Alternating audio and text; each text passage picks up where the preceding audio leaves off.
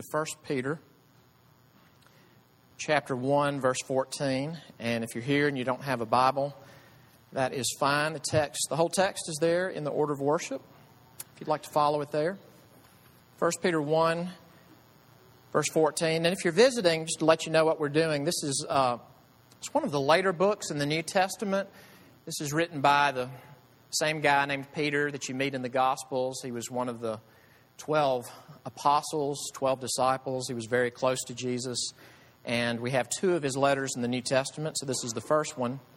And we're still fairly early in a series. So, uh, chapter 1, verse 14. Picture this. Picture if you got a call from a friend, and uh, friend said, Can you come over and talk with me? I'm, I'm just really hurting about some things right now, really agonizing. And so you went over to be with your friend, and your friend just opened up and kind of spilled his or her guts about what they're hurting about. And then after listening to that, what if you said, um, well, listen, you know, while I'm here, I'm glad we can kind of kill two birds with one stone because I've been wanting to talk to you about your bad language. I think if you were on the receiving end of that, you would think that's not a really peachy keen sense of timing. You know, like I called you because I'm hurting and I wanted to talk about what I'm hurting about, and you're, you're bringing me up short on a moral, uh, you know, moral, uh, how I fall short. The reason I bring that up is to say, I want you to remember that the text that we're about to read is from a letter. Now, it is from the Word of God, but the genre is this is from an actual, real letter by Peter to recipients in modern day Turkey, in Asia Minor, and they're Gentiles. And something that we've already talked about is that it becomes very apparent as you keep reading through this letter that they are suffering. This theme of suffering is a big deal in this letter. And what Peter is about to bring up is you need to be holy. You need to be different in the way that you live. Now, my question is this Is that bad timing on his part? Here are people who are hurting. Maybe their property's being confiscated. Maybe they've been physically assaulted. Or, or someone they know has been killed because they believe in Jesus. And he's coming and saying, Hey, I want you to obey God's commandments. Is this crummy timing? And here's what I want you to think about that Peter is saying if you're going to ma- not just make it through suffering, not just survive, but if you're going to thrive and really have a sense of joy in the midst of suffering, not just despite it, but in the midst of it, that is going to manifest itself in how you actually live. And I want you to think about this. One of the reasons that, as, as a preacher, I'm very, very hesitant to stand up in front of you and, and, and quote statistics to you about moral uh, shortcomings of Christians is because, from what I can see, that doesn't change anybody. Preachers are, are, are prone to stand before people and talk about, well, you know what? Um, you know, over here you got this thing called the tithe, you know, give 10% of your gross to God, but all the tax records and all the statistics say that for Bible believing Christians in the United States, it's more like 2%. Okay, that statistic has been quoted for probably half a century and it's changing nothing. Nothing. And, and you could apply it just almost anywhere. You know, the divorce rate or uh, what kind of pop culture we ingest, just where, wherever you want to aim it the quoting of shortcomings is not changing people. Now, that's the, that's the discouraging thing. Here's the encouraging thing Peter, as he spurs people who are suffering on to be different, to be distinct, actually gives you something that can really motivate you. It's not just, well, here's what we're doing wrong, so let's do right. It's something that could actually make you want to do the very thing he's exhorting us to do. 1 Peter 1, starting in verse 14. As obedient children, do not be conformed to the passions of your former ignorance, but as he who called you is holy, you also be holy in all your conduct, since it is written, You shall be holy, for I am holy. And if you call on him as Father, who judges impartially according to each one's deeds, conduct yourselves with fear throughout the time of your exile, knowing that you were ransomed from the futile ways inherited from your forefathers, not with perishable things such as silver or gold but with the precious blood of Christ, like that of a lamb without blemish or spot. He was foreknown before the foundation of the world, but was made manifest in the last times for the sake of you, who through him are believers in God, who raised him from the dead and gave him glory, so that your faith and hope are in God. Amen. Let's pray together. Our Father and our God, please, we pray, Uh, like the psalmist says, dig out ears for us. And we know that there are preoccupations and our own sin, or our indifference, or fatigue right now that has blocked up our ears. And we pray that you'll dig them out so that we hear you it's you that we've come to hear. We pray this in Jesus' name. Amen. All right, before, before we go any further in looking at this text, just let's make sure that we're all on the same page about one word in particular, and that's the word holy. Uh, all kinds of different backgrounds in the room. I don't know how that word strikes you, but the word holy it could mean a, a bunch of different things to you. It could come across to you like uh, moral or sort of traditional values or family values. It could mean sort of self righteous, like someone who's holier than thou or a holy roller. Uh, it could just mean religious. I, I, I, don't know how it lands with you. Here, here's sort of a simple, nutshell way of explaining what holy means in the Bible it means set apart Imagine this. Uh, well, you don't have to imagine, you can read it. In the Old Testament, when it talks about building the tabernacle, you know, that was the, the tent church for the Israelites in the wilderness before they built the permanent temple building in Jerusalem. When God gives the instructions about how to build the tabernacle, He also gives very, very detailed instructions about the stuff that goes in the tabernacle and that later went in the temple. And He would talk about things like a plate being holy. Now, that, that should show us something. You know, a plate can't be more moral than the other plates. You know, plates be like that plate. It's just, a, it's just neutral. It's a plate. But it's saying that God, in His economy, has said, this one, it's set apart. It is different than the other plates, not because the molecules are different, but because it has been set apart from common use to service to the Lord and only use it there. Don't take it home with you and put it on your own table. That adjective, holy, is not only used of God. In the only, the only place you have an adjective that's used of God, stacked up three in a row, and this is in the Old and the New Testament, to describe God is holy. Holy, holy, holy is the Lord God Almighty. But amazingly, that adjective is applied to people like us. And it's not just something that God has made us. There's a both and here.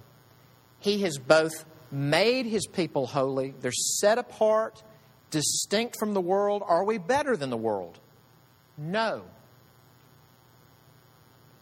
Um, are we always more moral than the world? No. Hence the statistics. Are we different than the world? Yes. Because of our good instincts? No, because of something that He's done. But holy is also something that we are to live out holiness. A living out of being set apart unto Him. Now, that's what Peter's getting at in this text. I just said I, the statistics don't motivate. To browbeat you about I don't know. I mean, I've never heard the statistic, but the average person cusses this many times a week, and most evangelical Christians cuss this many times a week. I just don't think that changes anyone's language. What is Peter offering as he's urging people to holiness? Two things. Two things.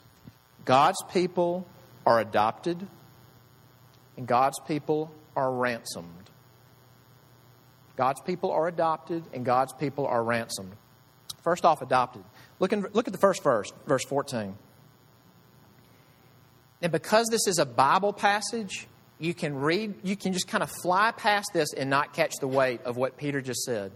He's writing to Gentiles. And if you read the New Testament, something that you learn about Peter is he had a tough time with this whole thing about Gentiles being just as much saved by God, just as much saved by the Messiah as the Jewish people who believed in Jesus. That was tough for him. Writing to these Gentiles, he says, as obedient ch- children. And before we go any further, why is Peter saying that? And why is that a big deal? First off, because that is totally supernatural a, real disservice that the church of the 20th century um, did, and I guess the 21st century continues to do, is to describe all human beings as children of God.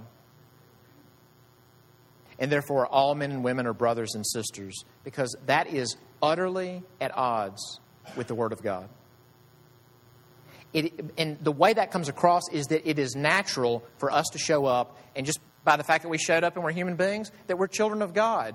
We show up naturally, according to Ephesians 2, children of wrath. Children under an indictment. Children bent against God and bent in on themselves. If we have been made children of God, it's supernatural. And it's global. I mean, this, I mean, if you want proof that God can change people over time, the fact that Peter could write to very Gentile people in a very Gentile area and say, as obedient children, meaning of God, God has changed him. He's saying this is something that God is doing all over the world. Think about, from Peter's perspective, Greenville, South Carolina would be the ends of the earth. He may not have known this continent existed. And it's he, there's a room full of people here descended from like crazy Germanic tribes and Celts and stuff like that that killed people, you know, and who knows what else. That like now we love Jesus and we serve him and we sing about being children of God. He's saying this is this is supernatural and it's global. But there's one other thing you got to remember. If we're adopted we looked at that a few weeks ago. That's a big deal in the New Testament. That means that we had another family of origin. Okay, no one in this room who's a child of God is naturally a child of God. If we're children of God, it's supernatural, and we all had another family of origin, which means that we showed up kind of genetically, if, if I can, in spiritual terms, genetically predisposed to do what that family does and to further that family's priorities. When we showed up, that's what came naturally. And as lo- until God intervened, that's what we knew. Uh, I, I, read an account not long ago of a guy who's a, he's a dean at um, Southern Seminary, it's a Baptist seminary in Louisville, Kentucky, Russell Moore. And he describes he and his wife going over to adopt two sons from an orphanage in Russia. Now, elsewhere, he had described what this facility was like. Very, very sad. And not just sad, like, wow, I mean, it's a nice facility, but all these lonely children. It's children that just almost don't look like humans because of the expressions on their faces now, and the facility is nightmarish. And these are all over the world. So they walk into one and they take their two boys, all the, all the procedure had been done. So for the very first time, they're walking out of this Russian orphanage, with their two sons. When my wife Maria and I, at long, long last, received the call that the legal process was over, we returned to Russia to pick up our new sons. We found that their transition from orphanage to family was more difficult than we had supposed. We dressed the boys in outfits our parents had bought for them. We nodded our thanks to the orphanage personnel and walked out into the sunlight to the terror of the two boys. They had never seen the sun. They had never felt the wind. They had never heard the sound of a car door slamming. I noticed that they were shaking and reaching back to the orphanage in the distance. I whispered to Sergei, now Timothy, that place is a pit. If only you knew what's waiting for you a home with a mommy and a daddy who love you, grandparents and great grandparents and cousins and playmates and McDonald's Happy Meals. But all they knew was the orphanage. It was squalid, but they had no other reference point. It was home. And what we have got to understand is that if we are children of God, it's not just, oh man, that's awesome. God, God's like my dad. That like, you know, it's just kind of this neat personal experience for me. It's saying, no, no, no, it is that. It is personal. It is emotional. But that something legally has transpired, that God pulled you out of what you knew, which was a pit. That is the perfect word to describe it. And has brought you out into the sunlight and is moving you toward real family and real love and a real sense of security and a real inheritance. Do you know what comes naturally to us? This, I mean, this is who we are. What comes naturally to us is to scream and reach back. I mean, if what we were born into was to be bent against God. And if what, if what came naturally to us, and maybe even was reinforced in our upbringing, was if you're mad, you explode. And God comes along and says, Blessed are the meek, blessed are the peacemakers. Strive for peace with everyone. You know what? That's all well and good, but if you get mad, what will come naturally is to reach back for the orphanage because that's what I knew exploding. And we could name the sin, name any disobedience on our part of God's ways, and, that, and it fits. And Peter is saying, You are children of God. And that is not just a little neat religious phrase, that is a supernatural rescue mission to extract you from something horrible, but that was familiar and to bring you out into something that is unfamiliar, but this is life. This is light. This is where you'll have real love and connection. This is where you'll receive an inheritance. And think about this. Look in verse 17. Who is it that's holding you? You know, if you're picturing Russell Moore, his wife Maria, and they're carrying their sons out, and, you know, he's saying to him, No, no, you know, don't reach for that place. Don't reach for that. That, that. that place is sad. We're taking you somewhere happy for the rest of your life. When you think about, if you're a Christian, if you think about God being your father, your dad, and you think about him holding you saying, No, no, no, no, no, no, no. I want something better for you. What do you picture? Do you picture sort of a, for lack of a better way to put it, kind of like a um, overly um, permissive dad who spoils his child. Look in verse 17. If you call on him as Father, who judges impartially according to each one's deeds, conduct yourselves with fear throughout the time of your exile. What does that mean? God loved us. He burst into this horrible place and He adopted us out of it because He is so intensely and incredibly loving and merciful. But the thing that we've got to remember is that the dad holding us is a consuming fire. He is holy, holy, holy. And Peter says, You'll be onto something when you understand that you're his child and you fear him. Now, I don't know how that lands with you, this thing about fearing God. It's a big deal in the Old and the New Testament. Is, is believing in Jesus and all the stuff we talked about, Him taking away your sin, is that something that should make you not fear God? Let me read just uh, two or three verses. This is just a, a smattering. 2 Corinthians 7 1. Let us cleanse ourselves from every defilement of body and spirit, bringing holiness to completion in the fear of God. Philippians 2:12 Work out your own salvation with fear and trembling. This is by Paul who was all about you can't save yourselves by your good works. Nobody can. And he's saying work out your own salvation with fear and trembling. What? Fear and trembling that I won't make an A plus and God's going to kick me out? No. Fear and trembling of Him. How does it help me to fear? You know what the reality is? Everybody here already fears. Everybody here already fears. And we're living out of that fear, whatever it is. That's just another way of saying it. You don't say, I've got to start worshiping. Everybody in here is worshiping. The question is what? You know, if you fear other people, you will live out of that.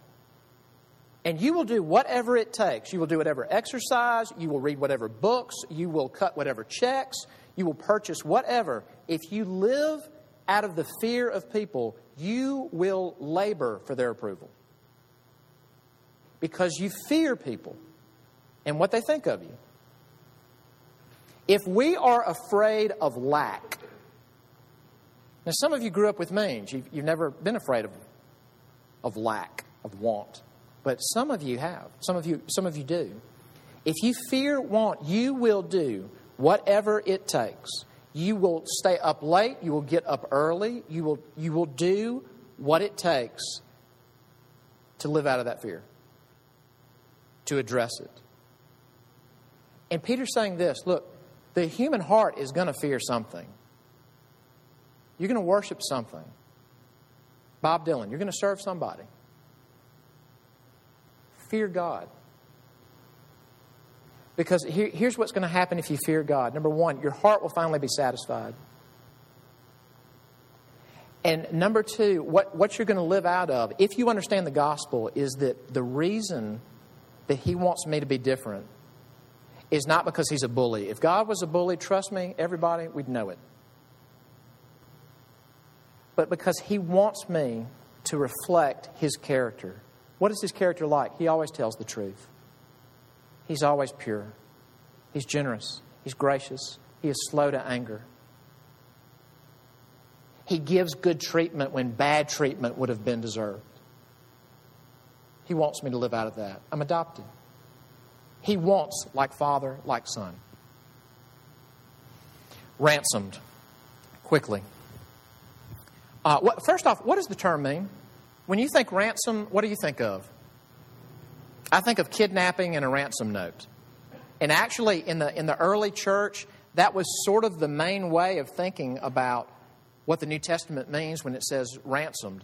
That uh, Jesus on the cross, in a way, kind of made a payment to the devil to rescue us. Kind of like Satan had burst in, he had kidnapped us, had us in bondage.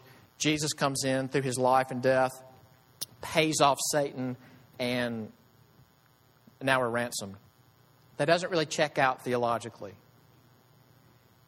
This term ransomed is brilliant. Because here's the thing it works for Peter as a Jew, and it works for his Gentile readers if, for a Jew, what would ransom mean? It would make them think of the greatest salvation thing ever done before Jesus came. What was that? The Exodus. And over and over and over in the Old Testament scriptures, that's described as a redemption or a buying or a ransom. It's a freedom from slavery and from exile. For Gentile readers, way after that, I mean, almost a millennium and a half after that, what would they think of? They would think of the way that term would be used in their culture the ending of a slave's servitude by the payment of a price. Being brought out of a life of bondage and servitude by the payment of a price. And for both Peter the Jew and the Gentile readers, this term works. That the work of Jesus Christ ransomed us. From what? What does he say? From, look verse 18. You were ransomed from the futile ways inherited from your forefathers. And we kind of wish he had said more about it. What are the futile ways? What were their priorities? What were they into? What were the values? He doesn't say. He says, but at the end of the day, what you inherited is empty. And you were rescued from it. And very interesting to think about. You were rescued from what your forefathers imparted to you. It's another way of saying you're adopted into a new family. What was the payment? Verse 18. Excuse me. Yeah, well, the end of verse 18. Not with perishable things such as silver or gold, but with the precious blood of Christ. Uh, the word precious doesn't have the punch that it should. It's like what I do with the word awesome. I demean it because I overuse it. Um, you know, I have a friend that uh, when he's talking to me, to be funny and to be ironic, he'll say that something is precious. That's not the way he really talks. He's impersonating just how that word has been used in our upbringing. It's where it's precious is three syllables instead of two. Like you pronounce it like piranha or pariah. You know, that is precious. Do y'all understand what I'm talking about? Okay. I'm just standing up here needing you to listen to me. Uh, but I mean, we of all people should, I mean, this, this is a timely adjective to hear because as there's all this nervous about the global economy, the value of the dollar, there's just this renewed interest in what? Precious metals. And that's the sense. And, and interestingly, Peter says, what redeemed you, what ransomed you, was not those. And to those, those are precious. But he says, you were redeemed you were ransomed with the most precious substance that's ever been on the earth. It really it took a long time for that to land in my heart. That there was a physical substance on this earth. It was the most valuable physical substance. It, it was as physical as these bricks. It is the blood of a man who never, ever broke the law or the prophets once in his humanity. And, and what, what will, uh, with God's blessing, what ought to grab us in this is what it says in verse 20. It, look, look at the contrast. It says that he was foreknown. He was for, what does that mean? It means that Jesus Christ, before the foundation of the world, was loved and doted upon and valued by God the Father. He was that. But then it says this He was then manifest what does that mean? It means that he was put on display for a fallen world. Picture this. What is somebody who never broke the law and the prophets doing up with no clothes on, bloodied and beaten, and agonizing and yelling up on a cross with a sign over him that says, Jesus of Nazareth, King of the Jews? What is he doing up there on display, manifested like that? And verse 20 says exactly why. For the sake of you.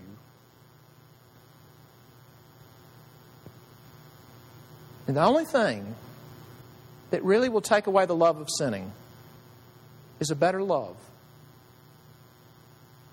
We love because He first loved us.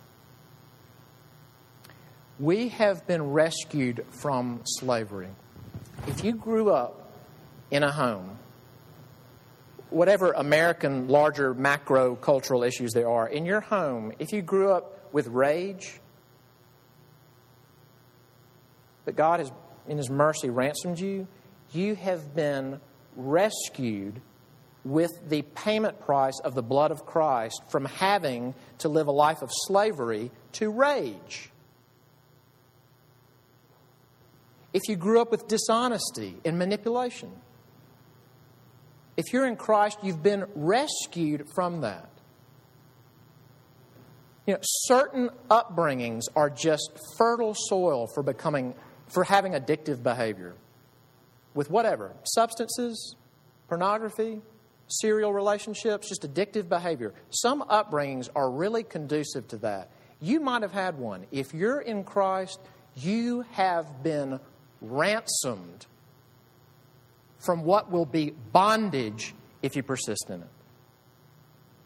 And what that means is this when verse 15 says, Be holy in all of your conduct, what we are called upon to, to look and see is, then what's it going to be? Because all is all. If He adopted me, if I'm in the family, if, it, if, it, if it's the blood of Jesus who does it not under compulsion but because He loves me, then what does it mean? And to let the light shine on our lives. What are the areas where, we, where if we're honest, holiness is just not on the radar? Uh, it, it's probably so off the radar we can't think of it right now. It could be humor. That's a big one with me. My humor is naturally extremely sarcastic. And the question is what do the realities of the gospel, of loving God and loving people, how do you connect the dots from that to humor, where you can still have humor and still have wit, still get the, you know, appreciate that something's comical or ironic, but not be hateful? Or is it when I'm under stress?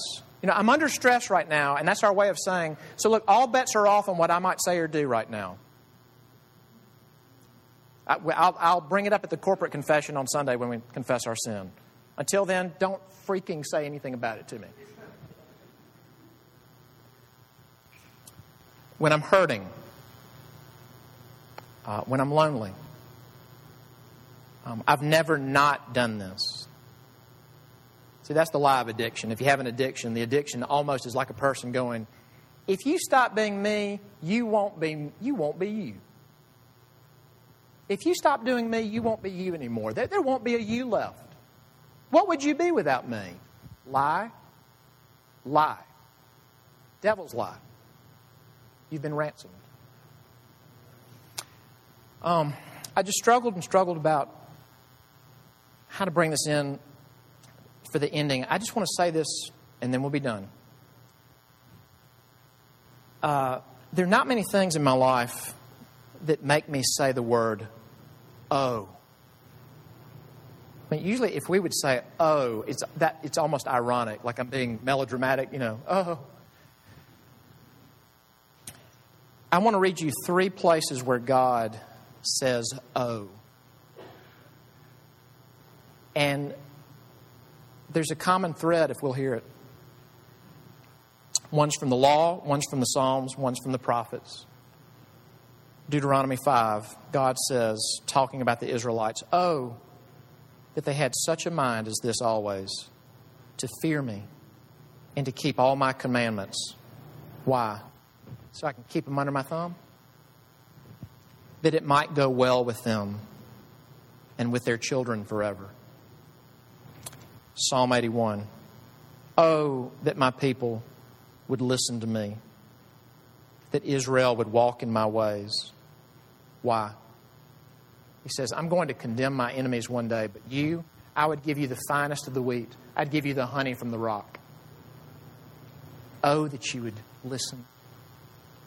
From the prophets, Isaiah 48. Oh, that you had paid attention to my commandments then your peace would have been like a river. The reason God wants us to be holy is not because He's a bully. Guys, the reason that He wants us to put sin to death and to obey His commandments is He wants us to be well. He wants things to go well with us and our children forever. We're saved through faith alone, but a saving faith is never alone. There's lots of Bible, lots of prayer, and lots of worship, and lots of otherness in it. Be holy in all your conduct if you believe in the Lord Jesus Christ. Amen. Father, please take now your word. And we ask, Holy Spirit, that where we need conviction, the specific areas where we are not holy in our conduct, or we don't even know where to begin thinking about it, be our help, be our guide, be our teacher. Hold us by our right hand and show us what it means to turn to you. I pray that if anyone here has never, for the first time, turned to Jesus and known that now they have been adopted into your family, that now they've been ransomed, Lord, give that to them. Uh, turn, turn them toward yourself. We pray that might even be in our midst today. We ask this in Jesus' name. Amen.